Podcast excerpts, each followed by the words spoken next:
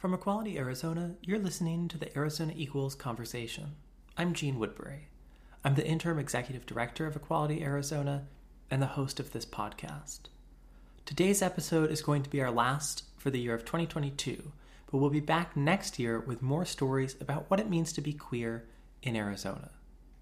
Hosting this podcast has been one of the highlights of my year, and I'm excited to keep it going in 2023. But I need your help if you have a story that you want to share, or if you know someone and you think that their story needs to be heard, please get in touch. You can sign up through a form on our website at equalityarizona.org/stories, or you can just email me. My address is jeanne at equalityarizona.org. We've got a lot of great plans for 2023, and with a new legislative session just around the corner, there's a lot of work to be done. If you're looking for a way to get involved, we have a few different volunteer teams that I'd love to invite you to join.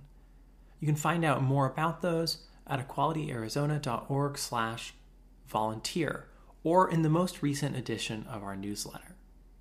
And of course, the holidays are the traditional season for giving.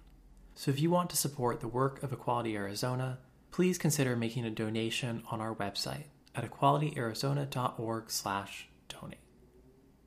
Anything helps, and we're so grateful for all of your attention and support over the years. The conversation I got to have with Lisa Malachowsky for this episode was absolutely delightful, and I'm really glad she made the time to sit down with me. We take a lot of twists and turns, and I think it's worth just diving right into it. So let's roll the tape.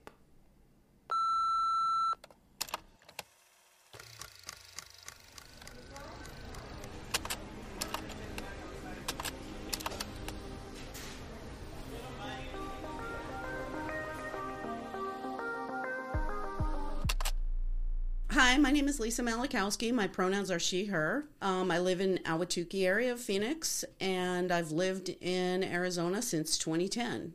Cool. Thanks for joining the podcast. Oh, I cut oh, you off. No, it's all right. Thank yeah. you. Thank you for inviting me. I, I appreciate the opportunity. Yeah, it's really fun. Uh, we've been doing this podcast for a little over half the year, and it's it's been a really cool project to see like how things have developed. And the first person I spoke to is also kind of like a Chandler Ahwatukee area person, and we talked about how like if you're in Ahwatukee and then you cross over the road into Chandler, it's like oh, this is a different world. It seems to be, yeah. Yeah. Do you yeah. have that experience? Um, sometimes, but uh, since I've lived here from 2010, I'd say that was more the case back then. Mm-hmm. Now the vibes are totally different. Ahwatukee's changed. Um, it's not as Republican as it used to be, and Chandler's really changed. It's not as raw, I think I would say, as it used to be in 2010. There's a lot mm. more build up downtown. The downtown has a different vibe. I call it Little Scottsdale sometimes, and I just hope it doesn't turn into Scottsdale. but yeah, I really enjoy the restaurants and just uh, hanging out. I mean, my wife and I are hoping we have more time to spend there. We've just been crazy for the last year, you know, coming out of COVID, everything's been just wildly busy. yeah. Were you here in Arizona for the whole COVID situation? Actually, I wasn't. I we, we were living in North Carolina outside of Raleigh at the time, and oh, okay. Bev, my wife's job, came to an end. Um, I'm trying to think. It, it was probably like a year into COVID, and then um, we decided we were going to move back here because we kept our house here. We have a, a beautiful Santa Fe style house that I never wanted to give up. I always wanted it to be home based because it felt felt like home to me, which I haven't really felt since I was a kid. So you kept those roots in Arizona even right. when you were in North Carolina. Right. I, I was hedging bets. I always felt we were going to move back to Arizona because I knew I wasn't going to like North Carolina, and I didn't. I had a lot of personal problems and I had a lot of physical problems while we were living there. So. Mm I got connected to the community that I wanted to be connected to, but without that, I probably would have really struggled. What's so, that community like in North Carolina? Um, what the community that I was involved with was really the Democrats of Wake County, so much so that I became the president of the Democrats oh, of Wake nice. County, um, mostly by attrition. Everybody kept leaving to get involved in other other campaigns, so I was the only one who wasn't involved in a campaign. So I said I would stay. But where I was living was this town named Apex, and Apex used to be in 2012. It was considered by U.S. News and World Report the best place to live in the country. Oh, wow. I would say it's not. Okay. it was overgrown with housing and not um, it didn't keep up with the services associated with what people need to live there. Oh, so like there weren't enough restaurants, there weren't enough there weren't enough grocery stores, there weren't enough places to get your car fixed. It just felt like it was in the middle of really bad growing pains. And um, I felt pretty isolated. I mean, I was in an environment where most of my neighbors were heterosexual and white, and um, actually, no, there was one African American family. Those were the only folks we really got to be very friendly with. And everybody kind of lived in their house and kind of, if you weren't in the norm, people stayed kind of away from you. And it, it didn't feel yeah. overt but you could you could tell there was a difference. And then i found community through the democratic party there. And i have some really good friends there. In fact i met this wonderful wonderful wonderful um, african american transgender woman who i wish i could co- talk to every day but she doesn't stay in touch with me. She's quite busy. But um, yeah i felt some very strong um, ties to the people that i met there. You mentioned like in 2010 Chandler had like this raw feeling. Yeah. Is that similar to what you're talking about with like the kind of housing boom but lack of services in North Carolina or it, kind of it feels thing? different to me. It feels like Chandler housing wise and services wise planned things better and mm-hmm. really really thought through, and I don't know if this is the case or not, but it seems like they thought through what people were going to need to live there. So we moved to Arizona in 2010. My wife was working for Intel. And in those days, Intel used to say that for every Intel job that was created, there were five or six jobs created in the community. Mm-hmm. And I think Chandler really understood that and created all the services. I mean, granted, back then, in the beginning of our time here, they were very much more conservative. I think it felt much more conservative than it does now. In Chandler, yeah, and Ahwatukee. I mean, definitely, yeah, yeah. yeah. In fact, this is kind of the running joke I used to have. I used to say that it was easier in Arizona, at least what my experience was back in 2010, to be gay than to be a Democrat. and, you know, we I basically set out to be a part of changing that. I wanted it to be equally as free and able to be whatever you wanted to be. Do you think, you know, in Chandler back then, I mean, it was only recently that we got like non discrimination protections right, in Chandler. Right but you say it's easier to be gay than to be a Democrat, maybe. Do you feel like, you know, even back in 2010, there was like a good gay community that you could find no, in that area? not not in the Chandler area. Okay, and yeah. for us living in Ahwatukee, even most of my friends lived in Phoenix. Most of my friends lived farther away from us. Yeah. Really, only had one other couple, two women that lived in the in the vicinity where we lived in Ahwatukee. And then it took a while. We found a lot of other couples, but now there's like in our general vicinity in Ahwatukee, we know of at least six other gay couples. Oh, that's really and nice. it's really nice. Within 200 houses to know, 200 houses or so to know six other couples. What you were describing about Apex, right? Yeah, Apex. What you were describing about Apex in terms of like people just live in their houses and they don't come out and they Bedroom don't talk community. To you. I mean, I felt the same way in Chandler when I was growing up. But it sounds like you've got a situation in in your neighborhood in Ahwatukee where you actually have broken out of that and you do have neighbors you talk to and yeah everything. for for various reasons. I mean like i we, we both my wife and i ride motorcycles and we have two close friends that ride motorcycles near us. And then through the democratic party and ld12 i've made a lot of friends and so we've gotten a lot of friends within the democratic community through that. So so yeah we've broken out of it. Um, i'm not saying it's the best but it's it's better than it was back when we first moved here. Yeah that's cool. So yeah i mean if you're doing like local legislative district political work then i mean are you like knocking doors and I getting to your neighbors so, that way so for the past election, I just I took a different tack. They really wanted me to do that, but then I got involved with the DCC, and they saw that I was an intelligent person and I could speak well on the phone, and they wanted me to do some other things. So I was doing phone banking for the DCCC, and then I got engaged with the Democratic Party to actually help with the uh, observation. So I was downtown well, I was at two different polling places for early voting and for day of election, and then I was downtown. In fact, I'll be downtown again tomorrow, watching and observing for the Democratic Party that the process of the counting and the tabulation all works the way it's supposed to. Oh yeah.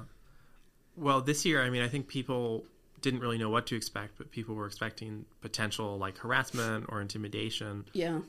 Was it worse than you expected or better than you expected? It was better than I expected. I mean, I lived in North Carolina when you saw the scenes of what was going on downtown on TV on CNN with people with crazy guns and, you know, shouting and everything outside the tabulation center. Mm-hmm. And there was none of that. There were a few people um, demonstrating, but the police were there in, in a in a, um, a appropriate amount of force the sheriff's mm. department because it's right in the sheriff's department where the tabulation center is right.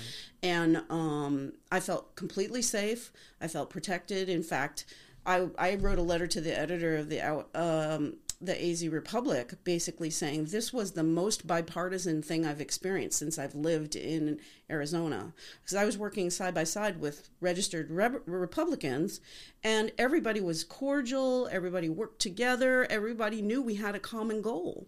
So yeah. all of the crap that the media, you know, talks about, I experienced the opposite.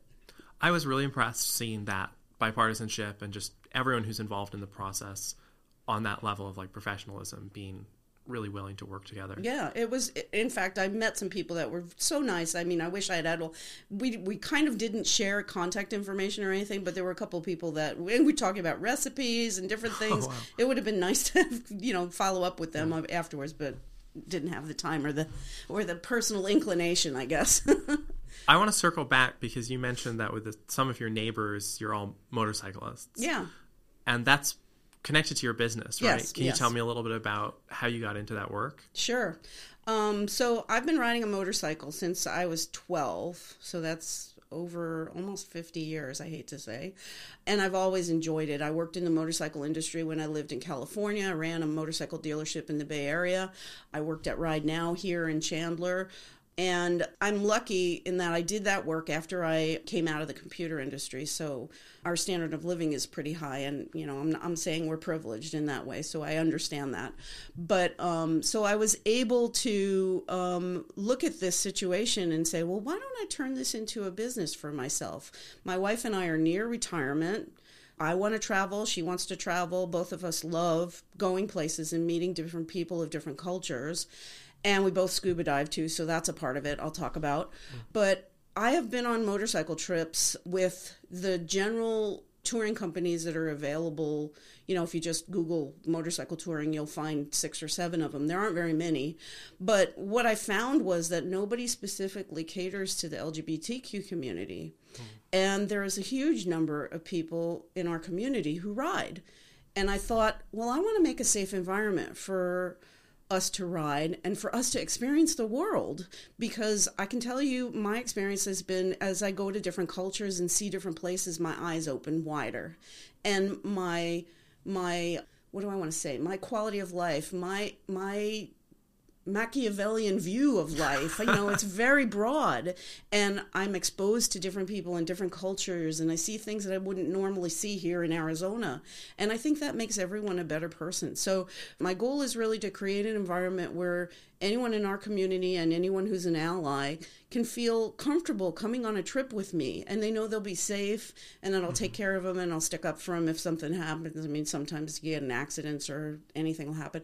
I'll be that person who who shepherds them to through whatever process and we'll have fun in the process. So I'm building this company that nobody's really done before and it, like I said, it's going to be motorcycling and scuba diving and I'm keeping my finger on the pulse of where it's safe for people in our community to go because that's important. There are countries I wouldn't visit right now, and we'll stay away from those until the situations change, even if they're beautiful for the reasons that we want to ride or scuba dive there. But I want to take people where it's safe and where they'll be embraced and have a good time. And I think those are considerations other companies might not be they making. don't and in yeah. fact it's interesting because i'm a member of this travel consortium called the gifted travel network and they're recently getting into the idea of diversity and inclusion okay. and they asked me to help they asked me to say well what are the basic things that our travel agents should be concerned about when they deal with uh, lgbtq clients and i'm like okay i'll help you and there are actually several um, companies who specialize in this. In fact, I, I, can't remember the name of the one I sat in on a, a webinar the other day, and I was listening to what they were saying, and it was so basic to me, but to somebody who's uninitiated in our community, it might open their eyes and say, "Oh, I never thought of that." It's like, "Oh, like you might not have the bed configuration that works because they make assumptions you know really simple things that we don't think about you know but are not in the forefront of somebody who's heterosexual out there making a travel uh, arrangement. Yeah. I find that that's the case with a lot of DEI work. When you're doing it, you don't even necessarily think about, like, oh, they've never thought about this at all. And I think part of that comes down to like cultural assumptions and so many microcultures and everything. Do you find that there's like a distinct microculture around LGBT motorcyclists? I don't know if I can say that yet. Okay. But I know that there's um, people like to think that there's I mean, everybody thinks of dykes on bikes when they think of motorcyclists, but right. motorcyclists run the gamut of everybody. There, we run. It's a broad spectrum of who rides. Yeah. I mean, when you think about dykes on bikes, for example, you think about leather, you think about cruiser bikes, you think about the things that you see in the San Francisco Gay Parade. Yeah. But I ride a European motorcycle. I don't even wear leather. The only leather I wear is boots. Mm-hmm. So, you know, it's it's like there there are so many things that are different than what the common media will show and we're just like other people we do all the things the way we like to do them and it runs a huge spectrum of possibilities so it's not monolithic at no, all no not at all yeah, not at cool. all but the piece of the motorcycle population that i'm looking for is people that want to travel and do motorcycling. That isn't everybody. Not everybody will want to get on their motorcycle and go to a foreign country or rent mm-hmm. a motor. Really, what you're doing is renting a motorcycle yeah. in a foreign country and seeing that country. Not everybody who rides is going to want to do that. So maybe they will. I mean, it would my, be my goal to get everybody to do that because it's such an eye opening experience.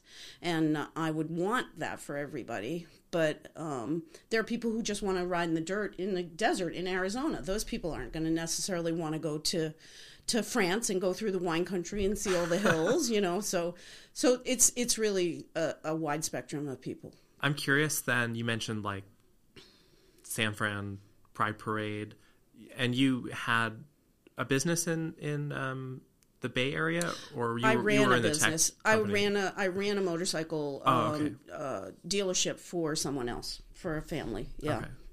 And were you in the in San like in the Bay in Area? San Jose. San Jose. Okay. Yeah. Were you there for a long time before? I lived here? in the Bay Area for twenty years. Okay. Um, different places in the Bay Area. Um, I so I ran the dealership in San Jose, after I got out of the computer industry. I worked in the computer industry since 1984 uh, when I graduated college. So, oh, cool.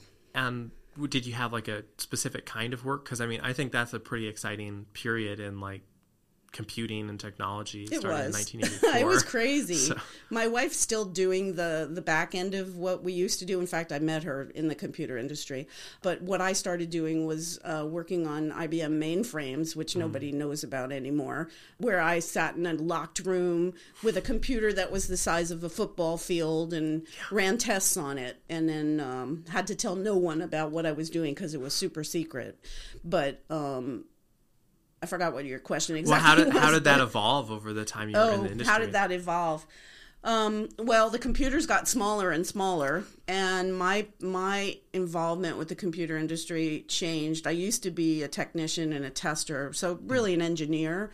Yeah. And when when the people that I was working with in the Bay Area, so I worked at IBM in upstate New York, and then I moved to California and when the people I was working with at the company I went uh, to work at in California realized that I had half a brain and could talk, they wanted me to become a manager. Mm-hmm. So very quickly, I got out of being the most technical engineer I could possibly be to being a manager because I was good at talking to people and um, I managed organizations that did engineering support. So things I don't even know if there's a sense of this anymore, but used to be software release management, publications, um, testing, all of that kind of stuff that supports a software engineering company or a, a hardware engineering group or whatever. So I did that for years and years and years.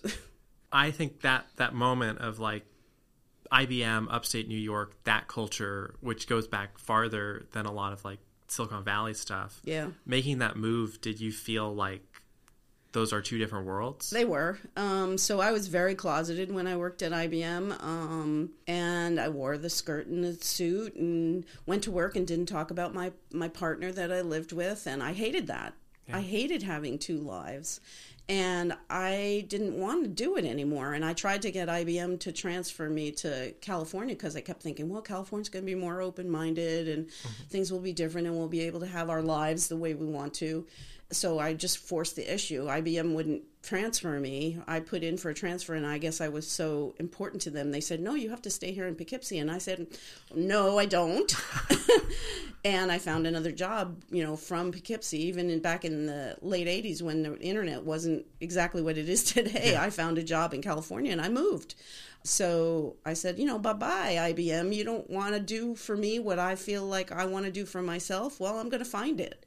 So I made the move, and the first thing we experienced was a little bit of um, discrimination in that the company would relocate me. They paid for my relocation. Mm-hmm. When I told them that we were selling a house in upstate New York to move, they only paid my part of the closing costs, not my partner's part of the closing ah, costs. Wow. So I had a little bit of a challenge even in those days.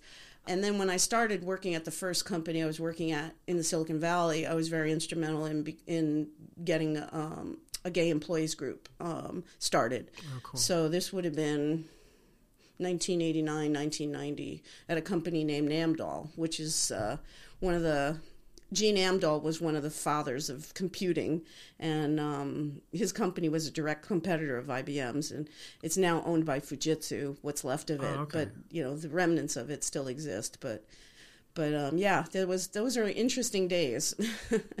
Did you find like that people were open enough when you were trying to organize that group that you could find people to join it? We had a small group. Okay. So Amdahl had, I think, maybe in Silicon Valley, maybe um, ten thousand employees. Hmm. I don't, I don't remember exactly how many, but they were worldwide. So I don't know how many were in the in the Bay Area. Um, we had a small group of about five of us who were working towards this, who felt strongly enough and who were not afraid to go to the CEO and say, "Hey, like we got to do this. This yeah. is this is the time. This is." And it was one of the first ERGs, so this was breaking breaking the barriers at the time.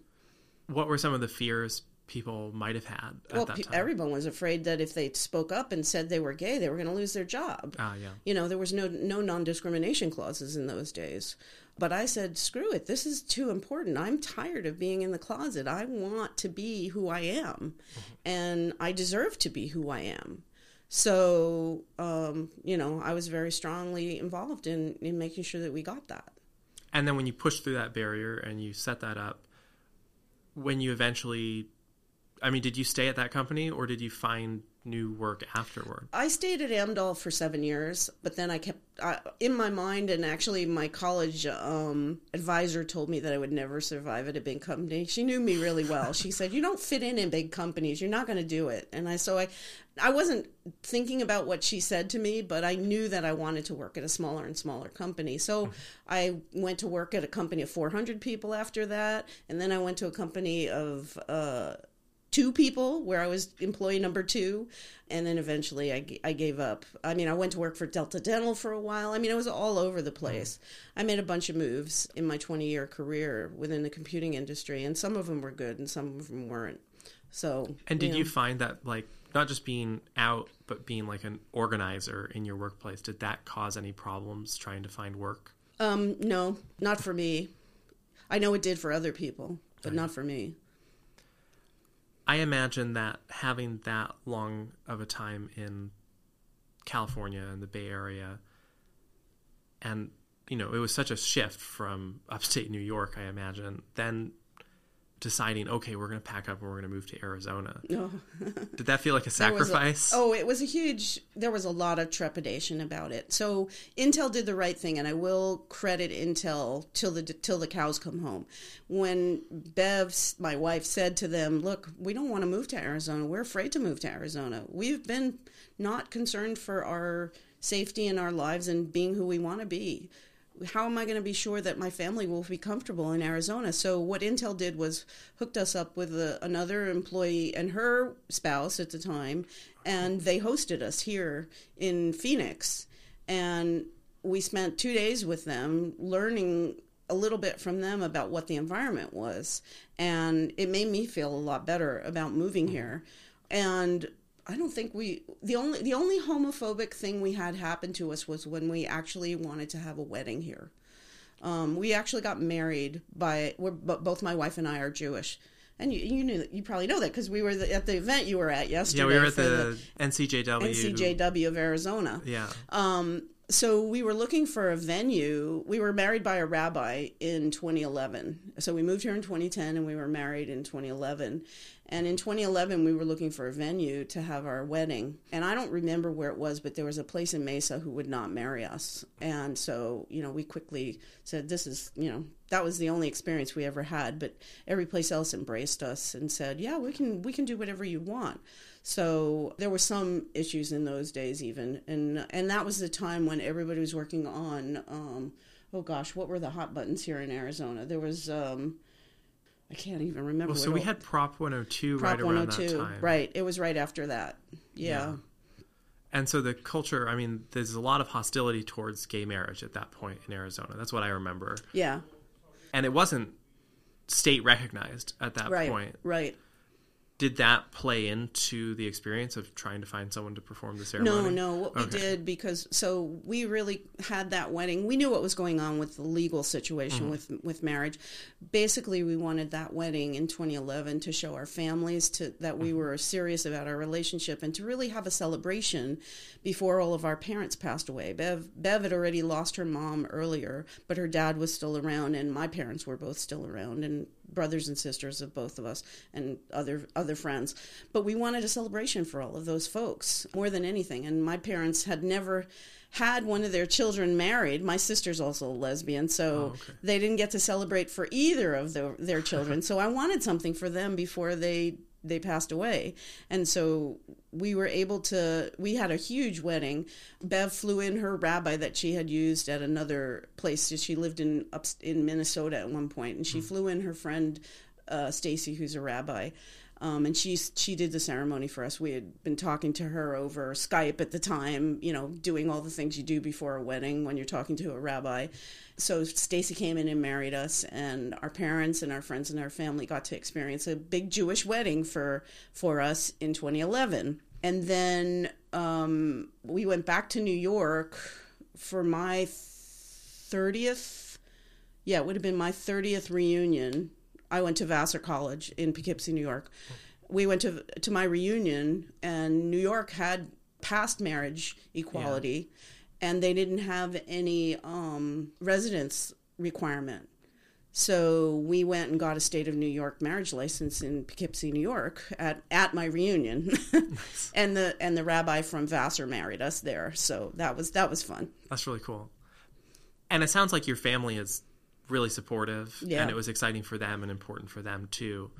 Did you ever have problems with like familial oh, acceptance? For sure. For yeah. sure. So my situation you would think wouldn't be a problem, but my sister's 5 years older than me and she came out before I did and I knew my mother was going to have trouble with it, so I didn't tell her for the longest time. And my father even advised me not to tell her cuz she would just be devastating for her because I remember, and I wrote about it. My coming out stories published in a book of uh, an anthology of coming out stories at Vassar called "The Wolf Girls at Vassar."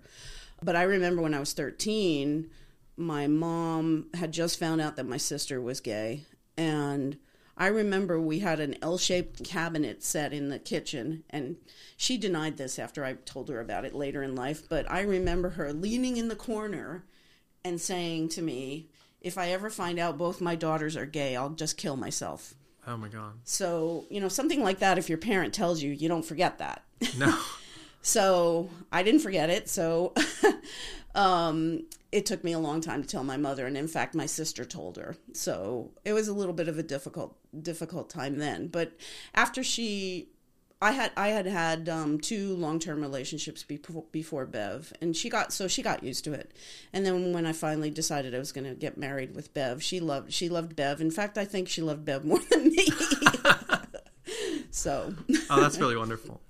I had the opposite experience. Right, I came out before my older sister, and that was weird for me on a very different level. Where I was like, "Gosh, I wish you had done this first so you could have cleared the way a little bit. Yeah. Well, I was hoping that would be the case for me, but it wasn't. But it was almost the opposite. Yeah, yeah, it was. It was weird. It was weird. And my sister was pretty notorious in our hometown because we grew up in a small town, and everybody knew that she was gay. Was this in New York? Did you? Yeah, in, in upstate New York. We grew up in the Catskills in a little town okay. called Liberty, New York, which is in the heart of the the what we called the Borscht Belt Catskills at that point, where all mm-hmm. the people used to go from New York City to escape the city and hang out in the country. And the Catskills, that's like actual upstate New York. Mm-hmm. I have a lot of family in Western New York, like by the Finger Lakes, and Yeah. I, I love like everything outside of the city in New York. It's so beautiful. It's beautiful. It's it's an interesting place to be from at the time because it was really a tourist area in the early 19th century for New York City. Mm-hmm. But the time when I was a kid, it had gone through its heyday and was coming down and there wasn't a lot of industry there. So everybody said it was a good place to be from, but there weren't very many jobs there. So everybody left the area. In fact, I think I only have one friend from my high school class of 150 people who still lives there.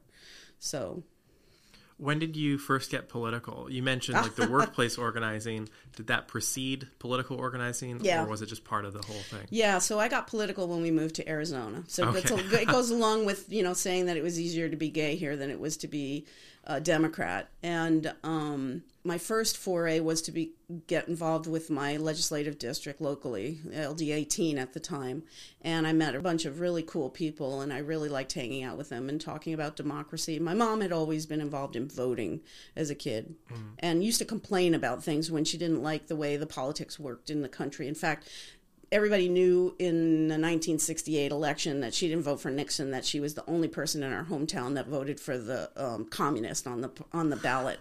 You know, good. You know, we're supposed to have a secret ballot, but everybody knew that my mom voted for the communist. I think his name was Gus Hall or something. Anyway, but um, I told myself that if I ever got to the point where I didn't like what was happening, I wasn't just going to complain. I was going to be part of the solution.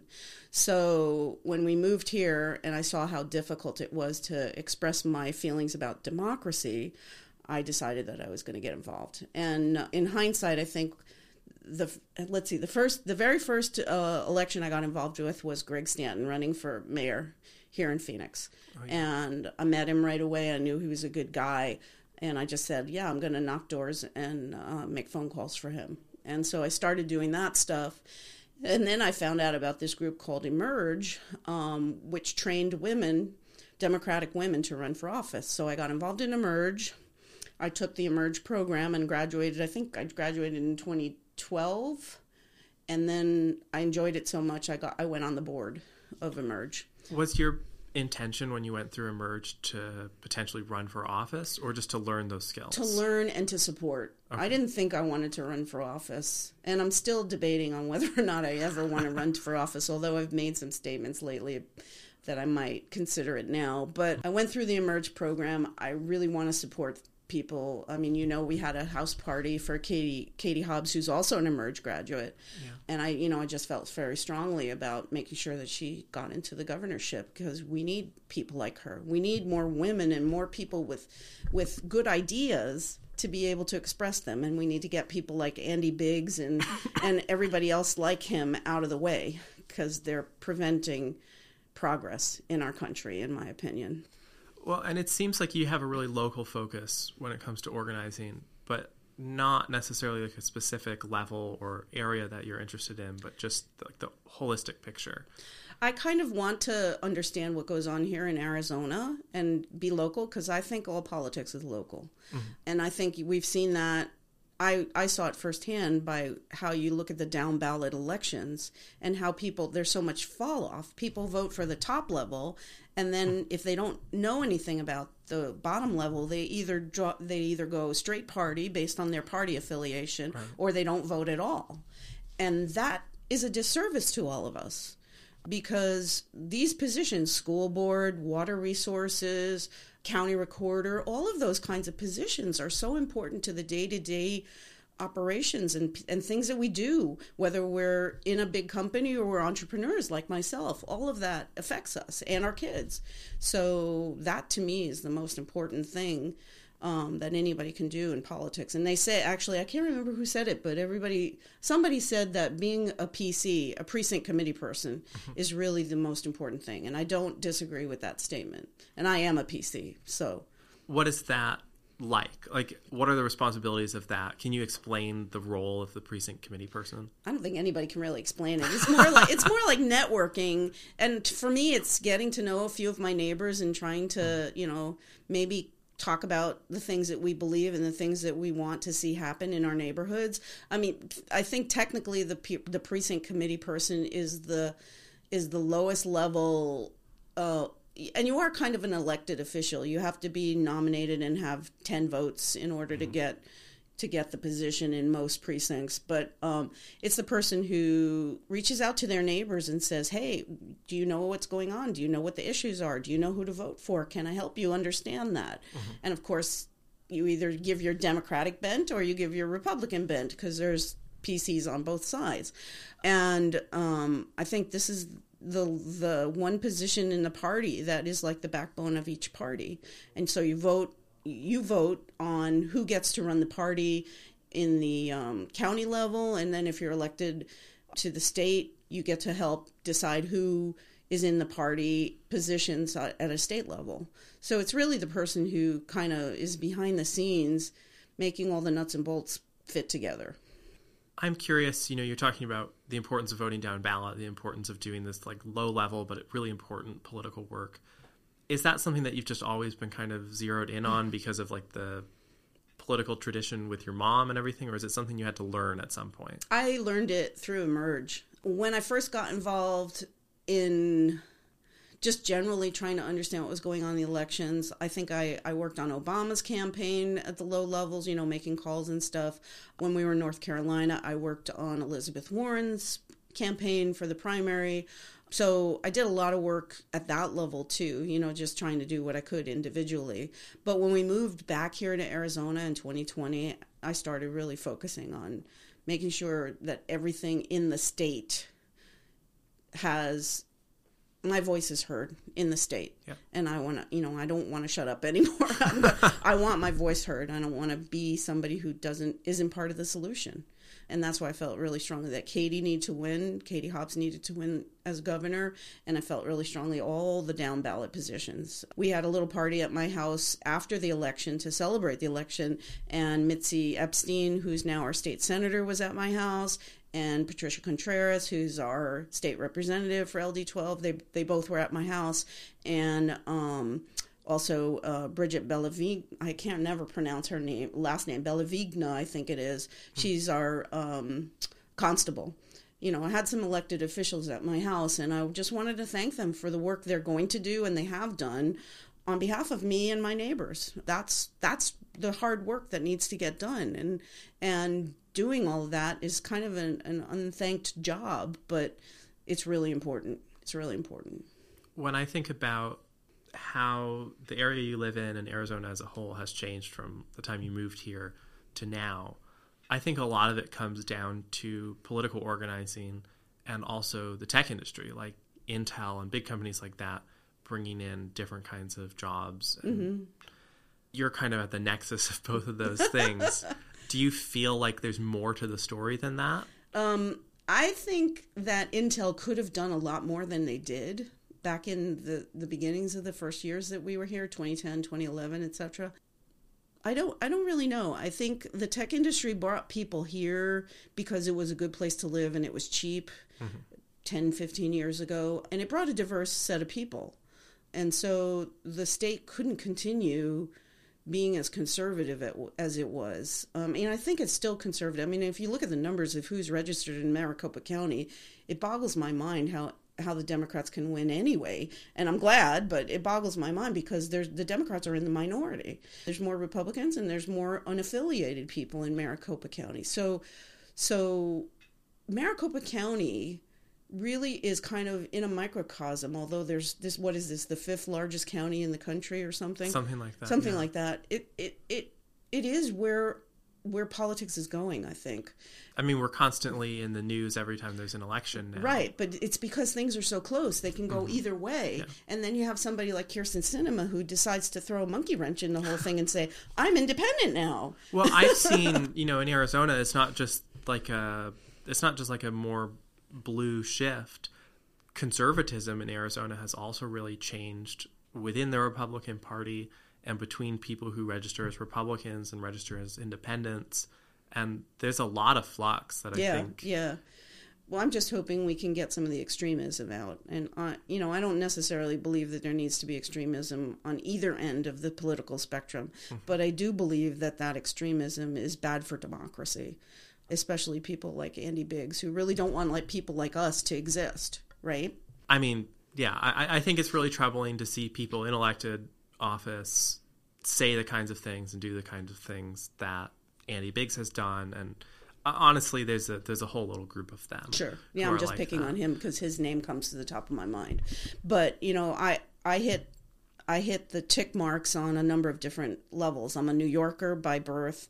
I'm Jewish. I'm a lesbian. You know, my wife and I feared for our safety here in the last year. If things didn't go the way they did, yeah. we might not be here. We might be moving to Israel. But um, well, and I feel like I mean I didn't get a chance to ask you about this yet, but I really considered okay, is it going to be safe for me as a queer person in Arizona? But in terms of actual hate crimes and hate speech, I think the biggest rise is probably directed towards Jewish people in America right yeah. now. Are you seeing that and are you feeling that? I don't see it personally, you know, individually. I see it in the media. Mm-hmm. I feel it with people like Kanye West or whatever he calls himself now, mm-hmm. and Trump, you know, uh, normalizing the idea of sitting down at the table with with known anti-Semites. That scares the living bejesus out of me. So I hope this movement goes in the opposite direction, and then we stop giving those kinds of ideas the light of day. I, I don't believe that hatred of a person is ever valid because they're a different religion or hatred of a, hatred of any person is not valid period so forget yeah. about religious differences or color differences or you know thought differences don't mm. hatred has to be obliterated in this world and we're obviously a long way from that but um I need to do my part. And and we we basically drew our red line, my wife and I. We just basically said, are we going to make a decision because both of us have families that perished in the Holocaust, right? Mm. Bev is a directly a child of the Holocaust. Her mother was born in Berlin, and her family escaped before the doors were shut and Hitler obliterated wow. six million Jews, yeah. um, and they were lucky. My my family, some people were lost, and some people came earlier but you know we wonder because we didn't we never got the chance to ask why did they make the decisions they made and yeah. we we thought we stood on the precipice of the same thing here do we need to make this same decision luckily we don't have any young kids so what we decided was no this is our country. God damn it we are staying fighting becoming revolutionaries if we need to taking up arms if we need to whatever is required but i'm not leaving my country this is my country Yeah. well, I think that's a good place to wrap up. Thanks for doing this with oh, me. You're welcome. This Thank you. We went really in a fantastic. couple different directions. Yeah. yeah. well, I love getting to talk about tech industry, especially like the path you had is yeah. just like one of the coolest ones. Well, maybe you should interview so. Bev. I mean, you should oh, sit oh, down with her. Her cool. her career is quite interesting to to talk about if you want to focus on that. I'm really grateful to Lisa for being my guest on the podcast this week. If you'd like to be a guest on a future episode of the podcast, you can sign up on our website. And if you're looking for information about any of the different things we talked about, you can find a lot of links in the show notes for this episode. If you haven't already subscribed to the podcast, just hit follow in the podcast player of your choice, whether that's Spotify, Apple Podcasts, or anything else. Personally, I like to use Overcast. And we can really benefit from reviews. So if you leave a review, I'd be super grateful. Thanks so much for listening and enjoy your holidays. I'll talk to you again next year.